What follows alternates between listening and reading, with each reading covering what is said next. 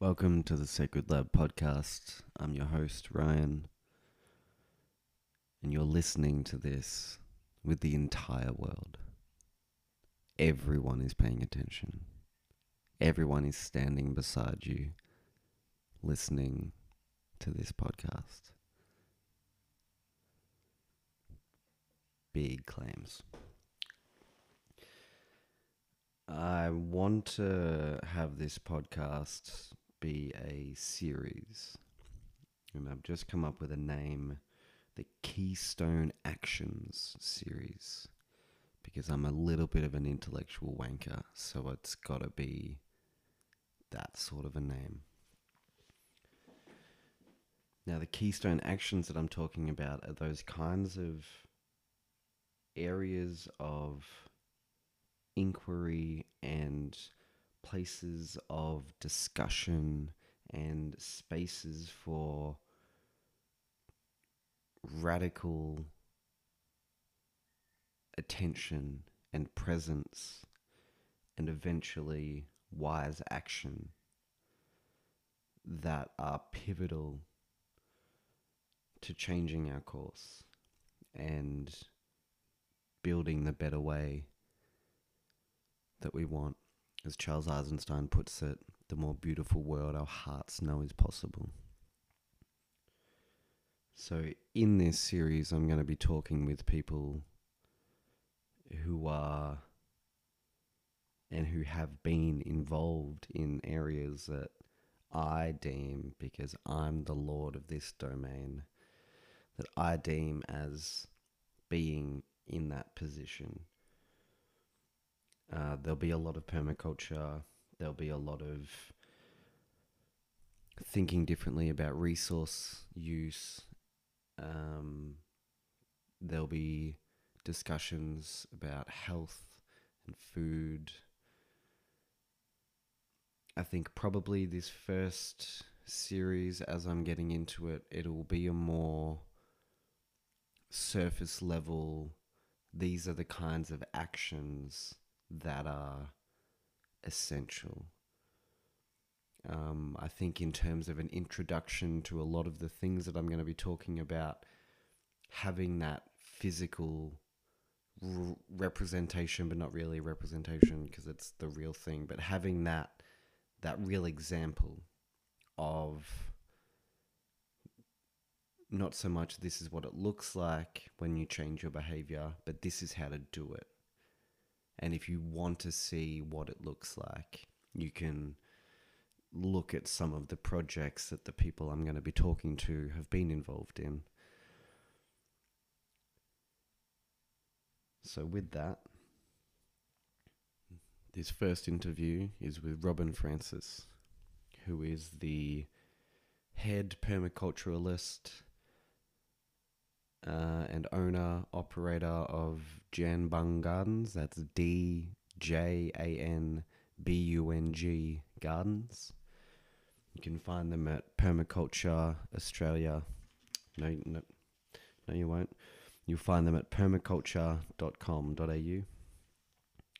Robin also runs a P D C on site twice a year. Uh, she has some online courses. She also does uh, uh, shorter courses and workshops and things like that at the farm.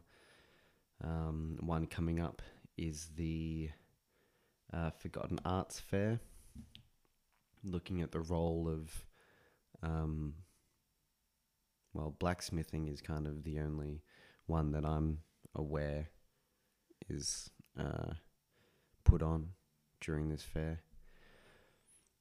Um, and the role that these older styles of doing things have um, in our society, and kind of moving toward a more energy and resource conscious society and um, culture. Maybe they're the same thing. Uh, and these other, these courses and workshops and things are kind of channeled through the banner of Permaculture College Australia, which Robin um, set up herself. Um, Djanbung Gardens is in Nimbin. It's a lovely area. Uh, I spent a month there, maybe a month-ish ago, um, tending to the animals and doing some weeding and getting to know the place a little bit. It was an interesting and challenging time. I learnt things that I didn't realise I needed to know about permaculture and about living on living on a farm. Uh, throughout this interview, there are several sound issues. The program I use has a, a echo cancellation function, and um, it wasn't turned on, so every now and then there's a slight delay in things, and it's coming in over the top, and um, and I'm a one-man show, and I don't really want to edit it out, so deal with it. It doesn't interrupt any of the um, important discussions. If you want to know more about Sacred Lab podcast, there's not a lot of places you can go. You can follow us on most of your favorite podcasting platforms. Um, I like to use Google Podcasts so that I can feed the machine more quickly all of my data. Um, but you're welcome to reach out to me to find out any information or to tell me just how much you enjoyed the discussion and how you think I might be just an awesome person to spend time with. Uh, you can email me, Ryan at sacred lab dot com. Um, that's probably enough umming from me. Here's my interview with Robin Francis. Okay, thanks for joining me, Robin. I really appreciate your, your time this morning. Thanks, Ryan. I'm looking forward to exploring things. Oh, good. Um, so you've just been at the um, the A P C, the Australasian Permaculture Convergence. How did that go? How was that? Very inspiring.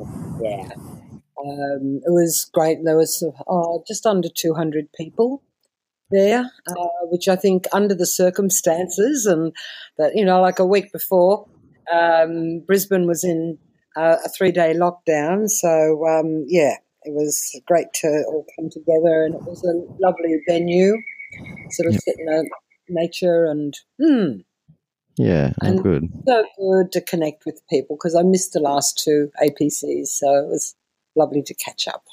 Mm. Yeah, did you um, present anything? Did you do a? Do a I did a keynote on the um, on the third ethic, fair share. Okay. And just tried to sort of broaden the horizons and the context of that, because I think uh, there's a lot of uh, subtleties that often get missed with that okay. ethic. Mm. Um, what are some of the subtleties that you think get get? get well, I think the um, if you look at the definition in the designer's manual, it doesn't mention dispersal of surplus, but it um, it defines a third ethic as um, Uh, setting limits to population and consumption. And by governing our needs, uh, we can then um, have, um, you know, see what we can allocate uh, to um, furthering people care and earth care. Okay. And so in many respects, and especially in the current context of the Anthropocene and what's happening, uh, it It becomes really essentially the enabling uh, ethic to realise the first two. And so, you know, we sort of started looking at like ecological footprints and uh, just how Australia's footprint uh, in the last ten years has gone from three point six planets uh, to um, five point four planets. Oh, wow. Oh, wow. Yes, and that doesn't count all the carbon that we're exporting to the rest of the world. That goes into, like, China's carbon footprint and those that burn our coal and yeah, smelt our iron ore and all that stuff. Mm. Yeah, that's yeah, interesting. That's, that's one of the that's things, of the things that, that struck me, struck me about permaculture when doing, doing or, uh, or talking, talking about, about an energy, an energy audit, audit on kind of the um, what we are consuming as individuals and then as a household, and kind of you. Mm. The further out you push, the more you you're like, well, it's all linked in, and there's a much bigger footprint for almost every decision I make than most yeah. people would be willing to look at. Yeah, we start to look at all the embodied energies, and and you know, and fair share is also about sort of social justice. Mm-hmm. uh, it's, um, and uh, these wonderful technologies that we're uh, depending so heavily on now, and uh, when you start to think about the full social impact of that, uh, it's pretty sobering. You know, all the child labour and people, you know, sort of having very short lifespans from dealing with all these toxic rare earths and um, all that stuff. It uh, makes you feel a little uncomfortable. And yeah. I did warn them. I said, look, some of the things I'm going to say, you know, are going to cause some discomfort. Um, I feel that discomfort myself, so I'm not pointing fingers. mm, but I think they're really important perspectives that we need to take on board. And, yeah, sure, we use these technologies. I see them as an important interim um, tool for communications, but I wonder just how much of the long-term uh, sustainable uh, society they'll actually become. And uh, when we look at sort of like internet communications in within the next ten years is going to have a carbon footprint of um, fourteen percent of our global carbon emissions. Wow. And just things like Bitcoin at the moment, um, the energy consumed for those massive data centres uh, is equal to um, the carbon emissions of the entire aviation industry. I mean, that's before the, the, the COVID restrictions on aviation. Wow. Mm. Yeah, I wasn't so aware it was that high. It, you know, really brings things, yeah, well, things like Bitcoin are particularly energy hungry. Um, so, yeah, it's, um, it's yeah, I think important sort of food for food for thought. Yeah, absolutely. Mm. Yeah. And kind of just on that, um, uh, technology being an interim for communications, mm. um, kind of something that you've set up with Djanbung Gardens where you are in Nimbin is not an interim of sorts. It's a more substantial, um, it's an education centre. Um, mm. I'm, I'm wondering if you can just kind of tell tell us a bit about Djanbung Gardens and, and your intentions there. Well, um, I started teaching permaculture in nineteen eighty-four, a year after I did my P D C, and um, then started teaching the full design courses, and I got frustrated after a, uh, a few courses with, um, you know, using hired venues and And just struggling to find, you know, good comprehensive examples. So it was my dream to um, find some land and set up an um, education centre where we walk the talk and you know, we could uh, bridge the gap between theory and practice and, you know, sort of move from an indoor classroom into an outdoor classroom where we see the principles at, at work in, you know, in a diversity of ways. Uh, so um, I was based in Sydney um, up until eighty-nine and then moved up to the north coast and started looking for my perfect patch. and uh, a bit around it. And so Djanbung Gardens is uh, five and a half acres, uh, plus uh, an additional two and a half that we call Land's End.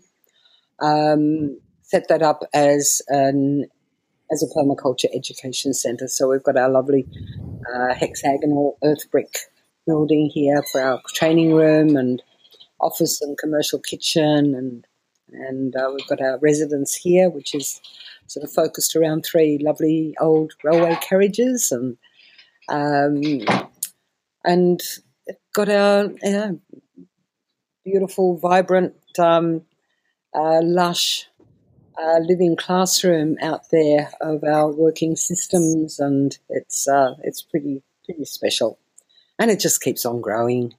Mm. Yeah. Yeah, absolutely. Yeah, it was quite it was quite interesting seeing the um you showed a series of photos of kind of how things have developed over the last sort of ten, fifteen years. Um and it was quite striking because walking around it, a lot of the things are now integrated. They're just working together.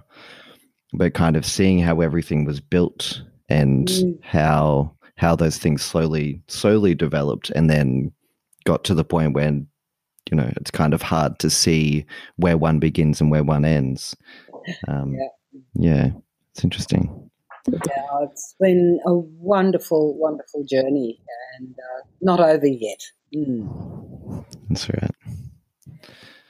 Um, all right, I'd like to slightly shift gears um, and talk about some of your community engagement. Yeah. Um, kind of before you got into permaculture, you were doing a bit of political activism. Um, you, you, you told me a story when I came up in December for the first, just to say hello, um, a story about you were ra- raising money through making music and playing gigs mm-hmm. to conserve um, a patch of forest somewhere. Can you, can yeah, you tell that us that was, story? Uh, that was the largest band of Antarctic beach, and it's a forest just west of Warhope, and I was living on the mid-north coast at that time. And uh, it was... Uh, The, the the forestry department was going to be harvesting and logging out the corkwood, uh, which is sort of like the um, canopy and the support species for these uh, precious ancient Antarctic beech forests, which go right back to uh, the time of uh, Gondwana and uh, ancient Gondwanan forests. Um, and that was sort of at the same time Uh, that the Big Terrania protest was happening up here in the Northern Rivers, and uh, there was also protests happening um, near uh, just south of Graf, um, Coffs Harbour uh, to save some of the last um, littoral rainforest, uh, coastal rainforest from sand mining. Uh, so in Warhope we actually took the Uh, forestry department to court because they had started putting in the roads for the logging trucks uh, before they received their permission to start uh, logging. And, uh, of course, it, you know, it takes money to take things to the Land and Environment Court, and uh, so we did lots of music gigs. We had a bush band and uh, did lots of gigs and stuff to uh, raise the funds for towards that that court case, which was successful, and we managed to save that forest. Uh, so were the other two uh, ones that happened at that time, and these were, I suppose, the three initial major um, rainforest or forest uh, protests that succeeded, that were uh, based on non-violent action, and uh, yeah, uh, they've uh, inspired a lot of things since then, like the Franklin and Uh, other other protests, and you know, in the more recent years, the uh, Bentley uh, protest to stop the coal seam gas happening in our area. Right. Um, so, where would you do your um, uh, engagement and fundraising? Well, uh, what then, or? Yeah, yeah, yeah, like for that uh, uh, piece of Antarctic forest. Oh, we had some bush dances. We had a big gig in the uh, Port Macquarie Town Hall. And, um, yeah, that they were sort of the major things that we did. Mm. Yeah. Yeah, we had a oh, band, and there was another uh, local group that was some more of a bluegrass band, so we often uh, partnered up and put on wonderful sort of, um, yeah, sort of country nights, um, or, yeah, not, not, not country and Western country, but... yeah. Yeah. Oh, good. Mm. Um, yeah, so political engagement is kind of vital for systemic changes to take place. Oh, look, it, and yeah, we've got to yeah. protect. We've got to protect the precious things that we have, uh, mm. and that's part of our, you know, sort of, our, I suppose, our political responsibility uh, to to the earth, to the planet, is to. Uh, protect and preserve what exists, and to um, regenerate um, the you know the systems that have been been damaged, and uh, we don't have much time left. And it's sort of it's a very disturbing that uh, you know destruction is still happening at such a pace, especially in this country, and they're still you know they're giving verbal homage to. Zero emissions sometime down the track, but at the same token, they want to open up new coal mines and and and, and you know force a so-called gas-led recovery on the economy, and uh, the reality just isn't getting through to that political arena. Uh, so I think we've got a huge responsibility in terms of raising people's awareness of these things, and also you know ensuring that. Elections don't get hijacked uh, with um, you know, false information and uh, eventually just appealing to people's fears, irrational fears, and uh, you know hip pocket um, knee-jerk reactions. Mm. How? Uh, what sort of role do you see permaculture having in this space? Because kind of as far as I've seen, there does seem to be a bit of a Uh, rebellious nature to permaculture, and um, yeah, I'm wondering, yeah, I'm just wondering how how permaculture can kind of assist in this political kind of shifting. I think um, permaculture could do more in terms of you know trying to lobby and uh, get things out to the mainstream media. But that sort of needs the clout of a major organisation. Uh, Permaculture Australia is uh, aspiring to move in that direction. Uh, but I'm, a lot of permaculture is actually happening more on the local level and uh, the bioregional level, and building local community, and uh, what can be done in terms of local government and uh, local uh, grassroots actions. And I think many of these have been exceptionally uh, successful. Uh, we just need, you know, um, more of, more, more of, all the above. Mm. Yeah, and that's um, that's something that struck me about Nimbin while I was up there. Yeah. You were kind of giving giving me a bit of a history on it when we were out for dinner. Um. And to hear of how much community engagement there is in Nimbin, and how tight-knit everybody is, that so much of the property of the property in the main street is owned communally. Yeah. Um, what is it a, a, about Nimbin that has um, kind of catalyzed this sort of thinking and behavior? I think some of it tracks back to the Aquarius Festival in the early seventies, Uh, and, I mean, real estate was so cheap then. And Nimbin was a dying village. The butter factory had closed down. The dairy industry had collapsed because, um, you know, there was no export market for Australian butter when the U K joined the common market. And uh, it was a plight faced by many uh, small country towns up and down the east coast.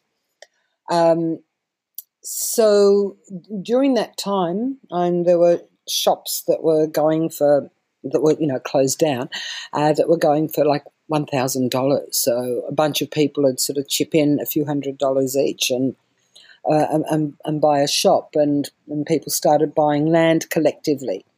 Uh, so within a fifteen-kilometre radius, we've got sort of over forty intentional land-sharing communities. Um, but then, you know, life sort of moved on, and uh, by the time we sort of come around to the nineties, uh, Nimbin certainly had um, issues of, you know, community services, lack thereof, and uh, there was at, at that time uh, a terrible heroin problem in town, and we were struggling to retain things like our local hospital. Uh, and then uh, the old school came on the market, as the uh, state government had built a new school. And the old school site was uh, being sold for, you know, four hundred thousand dollars if it was going into private ownership, or half the price if it was going into public ownership. So we got together as a community, approached council, hoping they might purchase it and hold it on behalf of the community, and council said no. Uh, but if you can raise half the money and give us a watertight uh, business plan to pay off the uh, remainder, we can provide a low to no interest loan. Uh, so the community went down that track, and it was a really empowering thing, because up until then it had always been complaints about lack of external funding coming in from the government for us to be able to do things. And uh, over uh, sort of less than eighteen months, the community Uh, did a lot of fundraising, and we had a, a big um, sort of like festival called Visions of Nimbin um, in the hall. It was over an Easter weekend, uh, sorry, in the showground, and uh, lots of, you know, sort of gigs and dances and concerts and all sorts of fundraisers, and uh, came together as a community, and we actually raised um, over, um, was it, I think it was uh, one thousand. Oh, sorry, one hundred eighteen thousand dollars um, in less than a year and a half. And it's not a community that's got a lot of disposable income. And that was a really empowering thing. Uh, and that has sort of, you know, led on into and inspired uh, many other initiatives.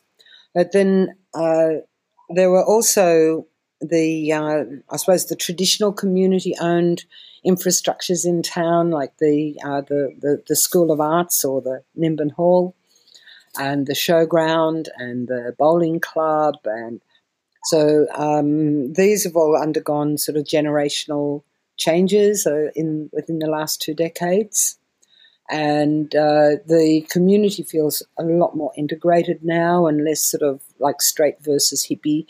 Um, There's been a lot of bridges built. There's been big generational shifts. Uh, the um, then one of the old houses in Nimbin, um, seven Sibley Street, came on the market, and so as a community we've also purchased that and setting that up as a sustain sustainability hub, and that's going from strength to strength and houses our community tool library, and Um, is uh, facilitating a lot of, you know, workshops and uh, lots of great activities. Uh, and then just a couple of months ago, um, uh, another community purchase happened uh, of uh, a property that was sort of like the key to actually having an integrated green space, heart of the village, and, um, you know, uh, A, a walking trail that connects different parts of the village, and also goes through some regenerating rainforest areas and so on, that came on the market, and as a combination of community and uh, private uh, enterprise, like Rainbow Power Company, I've supported it substantially because it borders onto their land. Um, and so, yeah, that's sort of the, the, the latest uh, in that series of, uh, of, of, of community purchases. And then there's also been things like the community solar power station, and that came out of our sustainable Nimbin or transition uh, meetings, and uh, we uh, managed to actually get some funding for that, and so there are solar panels on six of our community-owned buildings throughout the village, and the um, that feeds into the grid, and you know for and gets paid. Um, and the the payment for that electricity uh, uh, covers the wage of a part-time sustainability officer uh, under the auspice of the Neighbourhood Information Centre. And I think, you know, there'll be more to come. I think one of the areas that uh, needs attention, uh, whether it, whether we can pull it together or not is another matter, but Uh, I really think uh, there's an urgent need for, you know, community housing, maybe set up as housing cooperatives, and yeah, um, because there's a, such a rental crisis, uh, housing crisis, and especially with rental uh, in in the area, not just Nimbin but Lismore, Byron Bay, you know, all around the Northern Rivers. Hmm. Have you? Have you? Um, um, Have you been Have you been involved in any community, community housing, housing efforts or anything like anything like this in the past? Uh, not in that nature. I've been involved in designing um, and consulting on uh, intentional communities, multiple occupancies, and um, uh, rural community title, oh, and a, a, an urban uh, community title project. Uh, so that's been where most of my effort has gone. Um, also, yeah, consulting on just smaller scales of expanded households and uh, things of that nature. But yeah, setting up a whole, um, setting up a whole you know, housing co-op, I know that is massive. It would need a, quite a team of people, and it would need a lot of capital, especially with um, current planning and council requirements and conditions, which are actually you know, pretty onerous at the moment. Yeah. Yeah, right. So when you were talking about how um, how the community purchased pro- property together, who is it that's actually doing the purchasing? Like, have you set up a local organisation? It's it's done. Most of it has been under the um, under the Nimbin Community Centre um, Incorporated, um, or I think it's now. It was initially a, an association. I think it's now a company limited by guarantee, which is the non-profit member-based company, uh, as is um, the Nimbin Neighbourhood Centre. Uh, so it's been done through existing, you know, community organisations that are membership uh, democratic based. Okay. Mm. So is that kind of a thing um, viable for other suburbs and places? Like, I'm just wondering how. Well, there's. How other towns can sorry yeah, you go on. And you know these there's there's nothing special about these legal structures. It's a matter of a community coming together and um, and uh, with with a serious intent. And uh, I suppose in a, in a way it sort of it, it takes a, a degree of community trust. Uh, the organisations need to I suppose have a track record. They need to credibility, they need to have transparency, accountability, otherwise, you know, people won't trust them. They, it's best if they're not controlled by any particular vested interest, um, all the above. But uh, I think it's, uh, and, and this was something that I sort of brought up in my keynote uh, last week uh, on fair share um, is that reclaiming of the commons. And I think it's something that every community can do. I mean, most, you know, country towns and, and villages will have some community-owned assets, you know, that are owned by community organisations, like a little country hall.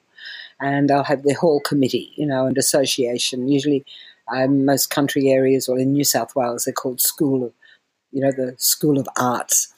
And uh, that's an old historic thing. Uh, but these um, these are all possibilities. I find a lot of our sporting facilities are owned and managed by a, a not-for-profit community organisation, uh, so like, you know, bowling clubs. And in some urban areas, you know, bowling clubs, uh, they've lost their demographic. Like when you look at the St Kilda um, Community Arts Gardens, uh, That was um, that was a um, a bowling club, and it, you know, it lost its membership. They either died out or moved into old people's homes or whatever, and um, there was no demographic there with the you know the changes that have happened in St Kilda, and uh, with that ownership uh, and in a, as a community organisation, any assets of that organisation, if it winds up, must go on to another community-owned organisation, not-for-profit. And uh, so um, that's a way of sort of like ensuring some form of transition into the future as well, or succession.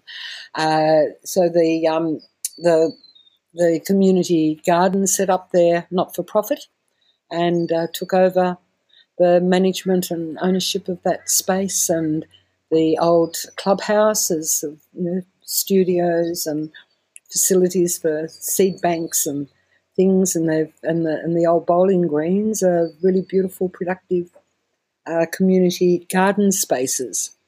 Uh, I think, and there's we've got to get over that thing that you know the government's got to do everything for us, and that was the big that was the big shift that happened with the uh, community centre, getting the community centre, the old, buying the old school here in Nimbin, was going from that sort of like victim mentality to, hey, you know, if we all put in together, um, all those little surpluses, you know, um, some people could only chip in one hundred dollars, some people could chip in, you know, one thousand dollars, some people could chip in ten thousand dollars, and coming together and Uh, doing fundraising events, which are, you know, community building in and of themselves.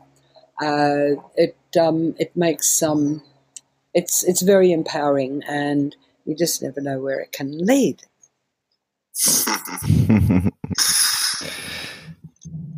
um. um. So just next door to you is Jarlanbah, which is. Um, well, I'll let you talk more about it, but it's, it's um, you know, one of those land sharing efforts mm. that could potentially be something that kind of spreads maybe closer to cities and more in, into more urban areas. Um, could you talk a bit about Jarlanbah? Yes. Uh, yeah, Jarlanbah is different to a lot of the older land sharing communities, which are often called multiple occupancies, uh, where the land is owned by uh, a company or a cooperative or a trust, and people as members of that have exclusive use of a certain area to build their home and make their gardens, and and um, of course the number of houses, you know, depends on council and Uh, planning instruments and, and so forth. But it was back in the eighties that we also saw that there was a need for something that was uh, structured a little uh, more formally.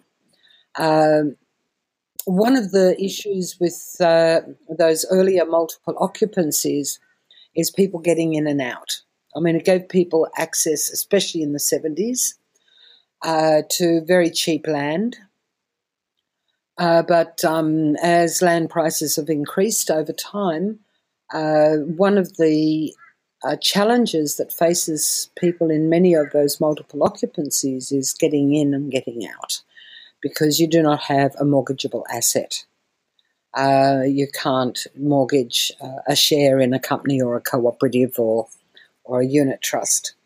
Um, and, of course, banks don't want to lend to an individual that's tied up with the uh, land co- ownership collectively with, you know, ten or twenty or fifty other households. It doesn't look nice if you have to foreclose, if somebody uh, defaults on their loan.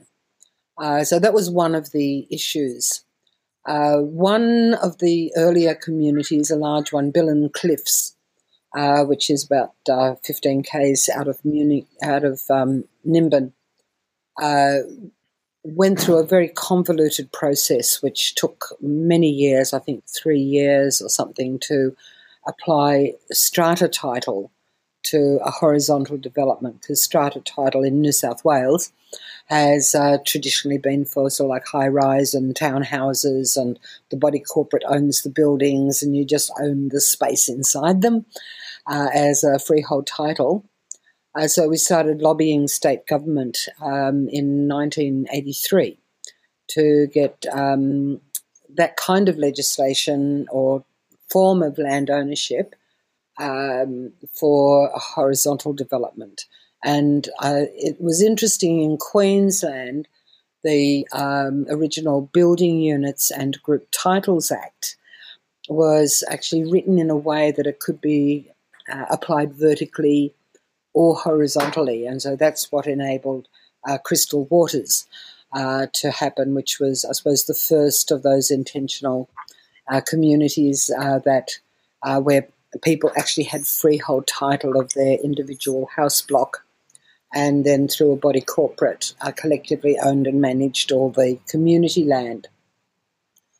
Uh, so in nineteen eighty-nine, the Community Titles Act uh, was passed uh, by the New South Wales government, came into effect a year later, and um, and it wasn't that long after it came into effect that I was contacted Uh, by a farmer from Nimbin who was getting some land, fifty-five acres, rezoned for rural residential. And he was not comfortable with the idea of doing a standard subdivision. Uh, so he uh, got in touch with me, and I came out and had a look, and I explained about the community title. And so he decided to go down that track. And so Jarlanbah was the first uh, rural community title in New South Wales. So there was a lot of, you know, sort of uh, uh, teeth-breaking, um, ground-breaking um, effort that went into that. It was really interesting, sort of educating council and educating the surveyors, and the, and down the track the real estate agents and the planners and everybody else uh, about this uh, new new form of land tenure. Um It's uh, and I think that, you know, has a lot of uh, possibilities, a lot of potential. I think it's underexplored in that respect. Uh, but yeah, we're I'm really happy with how Jarlanbah has gone. So on the uh, it's fifty-five acres. There's uh, forty-three half-acre blocks, and so that's sort of it's what twenty-two acres is um, privately owned. Uh, as uh, as individual freehold titles, and uh, the remainder, um, thirty-three acres, is uh, collectively owned and managed uh, by everybody uh, who lives there. And uh, with the community land, I also just divided it into um, specified land use uh, areas, uh, with uh, bylaws for the sustainable management of those areas. So along the gully systems, um, it's uh, you know it's a, it's enshrined as also being a wildlife corridor, and uh, to be revegetated uh, with uh, local riparian rainforest species and uh, things of that nature. Uh, there's um, several uh, several areas that are reserved for agriculture. Um, two of those are being used Um, in that way. One's got a wonderful crop of bamboos on it, Uh, the other one has a citrus orchard and um, various uh, residents over the years have leased patches of the large ag lot uh, to uh, set up market gardens and sort of grow a serious garlic crop and things like that. Um, but these uh, these areas I see as sort of really important for the future when we're designing for communities. We're not just designing for the here and now. Uh, we need to think in terms of generations of use. And uh, it takes a while before a community or people on a community have got a lot of surplus energy and time to put into uh, community activities and enterprise, um, because, you know, they've got to build their own home and uh, pay off their mortgage and, you know, sort of um, keep their jobs and their profession going and raise their kids and, and, and, and so on. And I think, you know, a lot of the disappointment that many people have had moving into communities is the um, sort of unrealistic expectations that everybody's going to be doing all this stuff together and um, love, peace, brown rice, happiness, they're all going to be just like me. And um, but life isn't like that. And we're all very diverse. You know, a community will be a microcosm of the macrocosm. And I think a community is successful if everybody can actually be good neighbours and uh, not necessarily best friends. Uh, it's also um, it's important that, you know, people can uh, sort of dip in and out of uh, communal activities too. I mean, there's times in your life, you know, things might be going tough. And uh, you just need, you know, me time, or you need time to heal, or, uh, you know, you're, if you've got a diversity of uh, people, ages and backgrounds, you're going to have your retirees, you're going to have your elderly, and they're not going to be out there sort of, you know, pulling out weeds eight hours a week or whatever. Um, so there needs to be, you know, flexibility for contributions in sort of cash, kind, or even alternative currencies.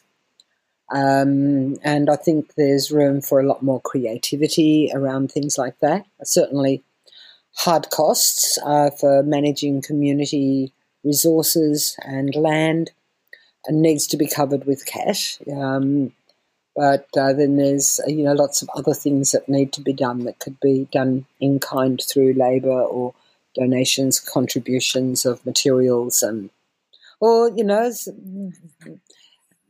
caring for the kids while the mum and dads sort of get out there and get busy and uh, things like that. There's um, many ways that people can contribute in community. Mm. So the the um, the agricultural area that's set out on Jarlanbah, Um, the income for that, is that distributed amongst the individuals there, or um, is is that the overarching body? No, I'm not sure how it's working at the moment, but they actually, they, if somebody wants to do something on that land, uh, sort of like a market garden or a cash crop, uh, they actually lease uh, an area from the uh, from the, the, the, the body corporate, or the it's actually called a neighbourhood association. Uh, whereas the things like the citrus orchard, that's, um, I suppose, communal uh, territory. Uh, they have a food swap up there regularly at their little community hall, and people bring surpluses from their gardens. So um, one of my diploma students did a major survey of Jarlanbah, um, celebrating its, uh, you know, twenty years. And uh, there was some really interesting uh, statistics came out of that.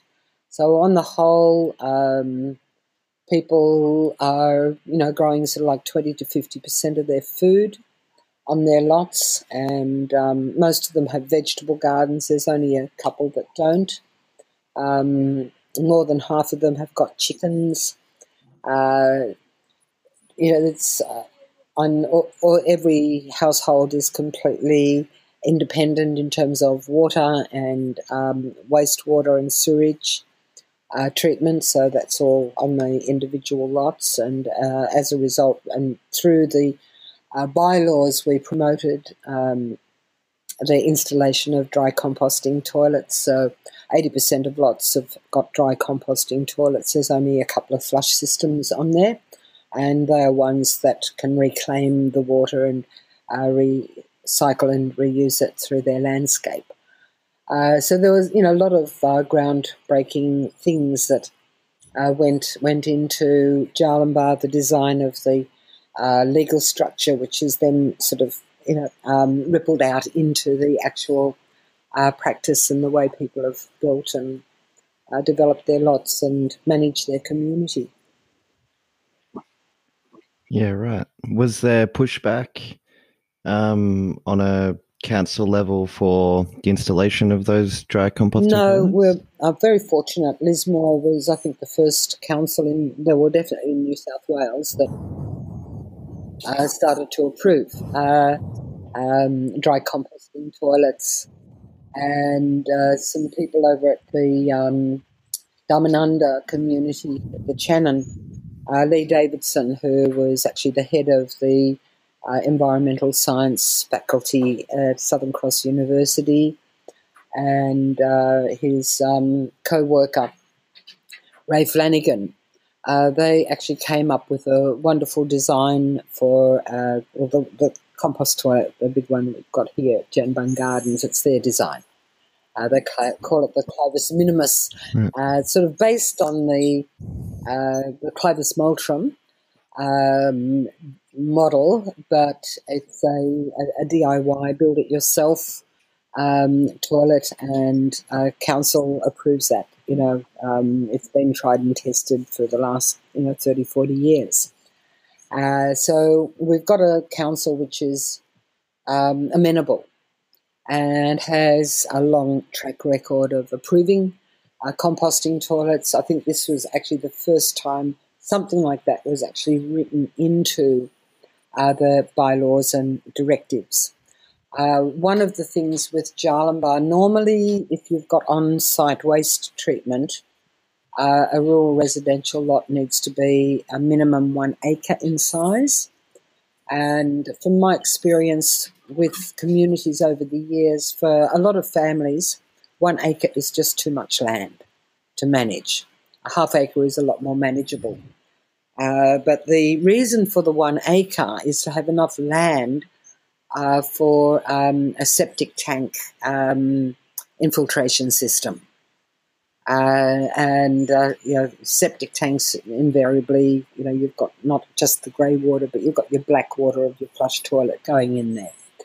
And so by encouraging the dry composting toilets, then it's a lot easier to um, sort of treat and reuse grey water in the landscape. Uh, so our council allowed us to bring the minimum lot size down to the half acre on the condition that there were, you know, stringent bylaws for the treatment of uh, wastewater on site and things like that. So there was not so much pushback, but there was a lot of negotiations uh, along the way, but they were done in a spirit of, you know, cooperation and collaboration and wanting to have the best thing for the environment and for the people that live there.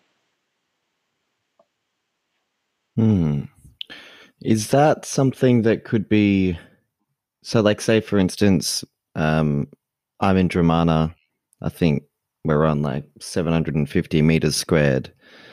Um, is the installation of a dry compost toilet the kind of thing that would kind of purely be relative to the council and the area that, yeah, that we're in? You'd need to apply to council to set up a pop-up or legal um And waste treatment, on-site waste treatment, is really important. Uh, you know, it's it's a big environmental responsibility, not just for the health and well-being of, you know, the people that are living on a property, but for the wider uh, environment. Because if your uh, system, um, especially dealing with your humanure waste, uh, is not up to scratch, well, then you're going to have dangerous E. coli going into the, the waterways and or leaching out onto neighbouring properties and so on. So um, waste treatment, and particularly toilet waste treatment, is um, is a major concern for uh, for councils and uh, health regulations. And I think, you know, with, with good, um, it, it needs to be. Uh, although some councils still need a bit of um, encouragement in terms of accepting composting toilets. But, I mean, there's, you know, there's so many examples now in the country of ones that have been successfully managed and operating uh, for many decades now. Um, uh, it's... Um, And what's really interesting, um, Stuart White uh, is a professor at the uh, University of Technology in Sydney at the moment, but he was uh, living up in Lismore for many years uh, and working as an independent environmental consultant. Uh, he installed a, he designed the wheelie bin composting toilet and installed it in his home in suburban Lismore. Now, council um, fought against that. They said, no, look, you're in a sewered area, you've got to connect to the sewerage.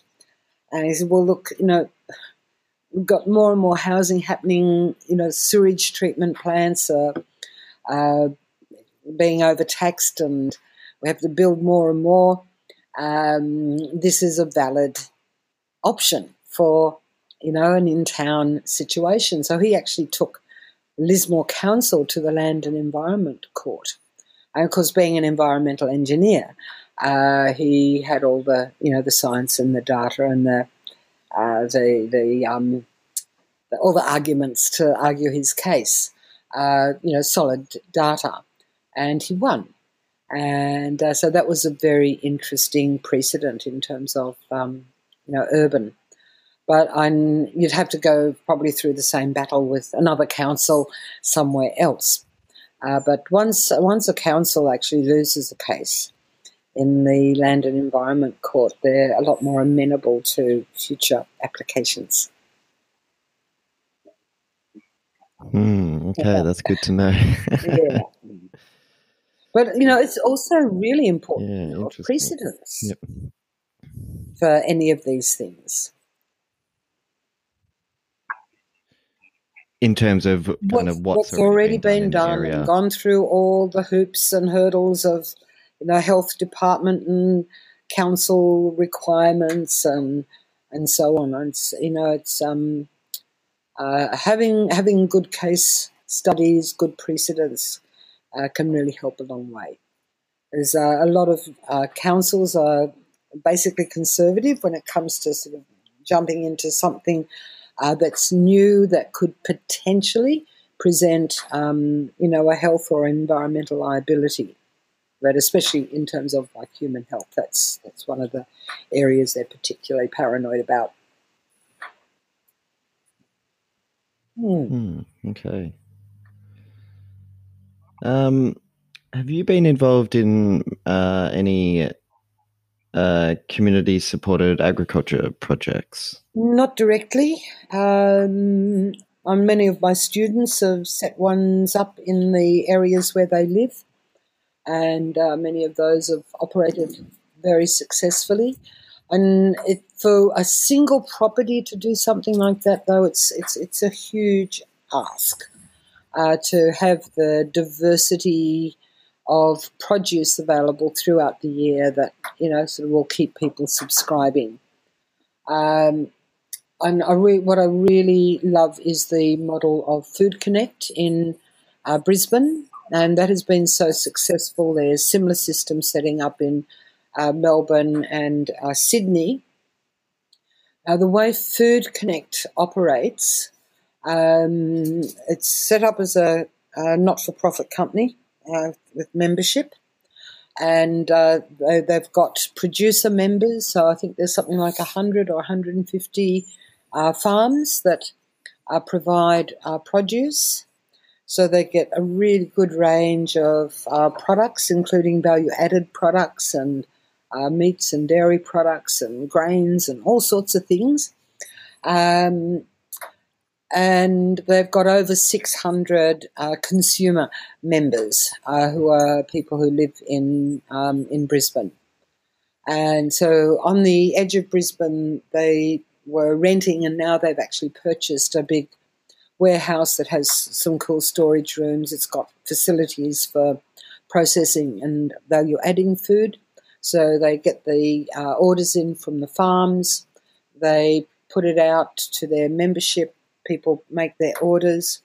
The boxes are taken to um, different sort of key central locations where the subscriber can um, pick it up. And uh, it's um, it's really coordinated in a wonderful way. It makes a huge difference to um, the farmers becoming viable, and um, and it, it brings this wonderful uh, fresh organic produce uh, direct to consumers uh, for you know a good price. So everybody's sort of like a winner with things like this. And what was interesting too with Food Connect when. Remember, uh, it was about ten years ago, there was um, we had another big La Nina event and um, and, a, and a very wet um, Indian Ocean dipole at the same time, and there were those massive floods in Queensland, you know, an area the size of France and Germany mm. was underwater, and many parts of Brisbane were cut off. People couldn't get supplies. They couldn't get to supermarkets. Supermarkets couldn't get supplies to restock their shelves and so on. And um, uh, Food Connect actually put out to its membership who's got small boats, who's got surfboards, um, boards and, and so on. And they managed to actually get food out. They, they managed to get enough food in from the farms that weren't cut off by flood and uh, distribute that to um, – places where people just, you know, roads were underwater, and so people would actually boat the stuff across to them. And, and uh, I mean, you know, sort of Woolworths can't respond like that, can they? uh, no, um, definitely not. So, that's amazing. You know, when you start to develop these community-based systems, they're a lot more resilient in the face of collapse. Uh, like we've got farmers' markets here. Uh, we've got a, a our you know Wednesday afternoon farmers market in Nimbin where we can get a lot of our, our basic food needs. We've got a you know dairy there. We've got um, a baker. We've got uh, Jake with his wonderful veggies. Sometimes we have the organic meat man there, and um, you know various other farmers and uh, producers and our ferment man.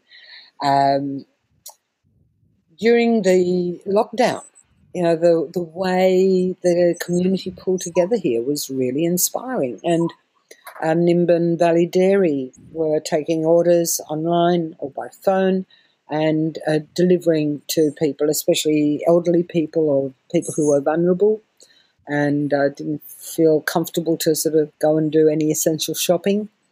Uh, same with the baker and um, the way people sort of really you know, looked out for each other, the same during the fires in uh, late two thousand nineteen. Um, the the way the community, you know, really took care of each other, and especially with sort of food and essentials. And I think um, sort of beyond C S A is just building that community food security and resilience is critical. And C S As can be an important component of that, but not the only one. Mm, okay. Mm. Mm, okay. Awesome. So we're kind of coming up awesome. to so we're kind of coming up to yeah. the last few minutes um, here. I'm just um, wondering if you've got anything. I'm just wondering if like you've got anything promote. that you would like to promote. If you've got any workshops coming up or anything like that? Ooh, um, we've got a few little things coming up, but the next major thing will be our um, permaculture design course in August, uh, two-week sort of residential retreat, immersing oneself uh, deeply into all aspects of permaculture. And um, just before mm-hmm. a week before the course, I uh, will be holding our um, Forgotten Arts Fair. Uh, we had one in twenty nineteen, and it was hugely successful. Uh, we wanted to have one last year, but of course uh, COVID got in the way. So we're looking forward to doing that again. And the Forgotten Arts Fair is uh, promoting um, all those uh, you know, forgotten arts and survival crafts and, and skills sort of world made by hand, uh, which I think is a really important aspect of Uh, moving forward and just reclaiming, you know, a lot of our humanity and our heritage. Um, and uh, I think, you know, the best pushback against globalisation and everything made in China is to start making things ourselves. So we've got our local fibre to fabric people, we've got our local blacksmiths group, we've got uh, the, our local Vikings group that um, are looking at all those old uh, skills and Uh, survival crafts, and uh, so many more. Uh, so, yeah, celebrating uh, these these traditional skills, and it's a wonderful way for people to reconnect and to re-empower themselves. Um, and just making and mending and repairing and repurposing and all that sort of stuff. It's uh, very exciting. Mm. Oh, very good. Um, what were the, the dates Forgotten for that again? Arts Fair is will be the seventh of um, August, and then we've got the uh, residential permaculture design course starting. I think the week after that. I think on the fifteenth, fourteenth, fifteenth. It's on our website permaculture dot com dot a u, and uh, so you'll yeah you can. Check out that and any other things. We've also got a little gardening course online uh, that uh, you can just slot into and do any time uh, at your leisure, called uh, the Permaculture Gardener. So uh, it's a great way for people to get started or to really uh, start to hone in on your gardening skills and knowledge. Awesome. Excellent. Thank you for that, Robin. Um, yeah, thanks very much for your time today. I really appreciate it. Um, and yeah, hopefully um, the floods have subsided and you won't get hit by another. Yeah, we're just waiting downfall. for the mud to dry. Yeah. Okay. Well, thank you, Ryan. It's been lovely chatting with you, and I uh, hope, yeah, some of this inspires people to start working on that community level, because and that's where we can really start to make a difference, especially, you know, as we start to face um, you know, more and more, you know, catastrophic situations and mini collapses and stuff, which is inevitable uh, with our, you know, climate breakdown. Um, so yeah, the best thing is sort of like yeah, look at what you can do in your own patch, but build community, because ultimately that's where we can really make a difference. Beautiful. A wonderful message to Thank end you. on. Bye. Thanks very much, Robin. Bye.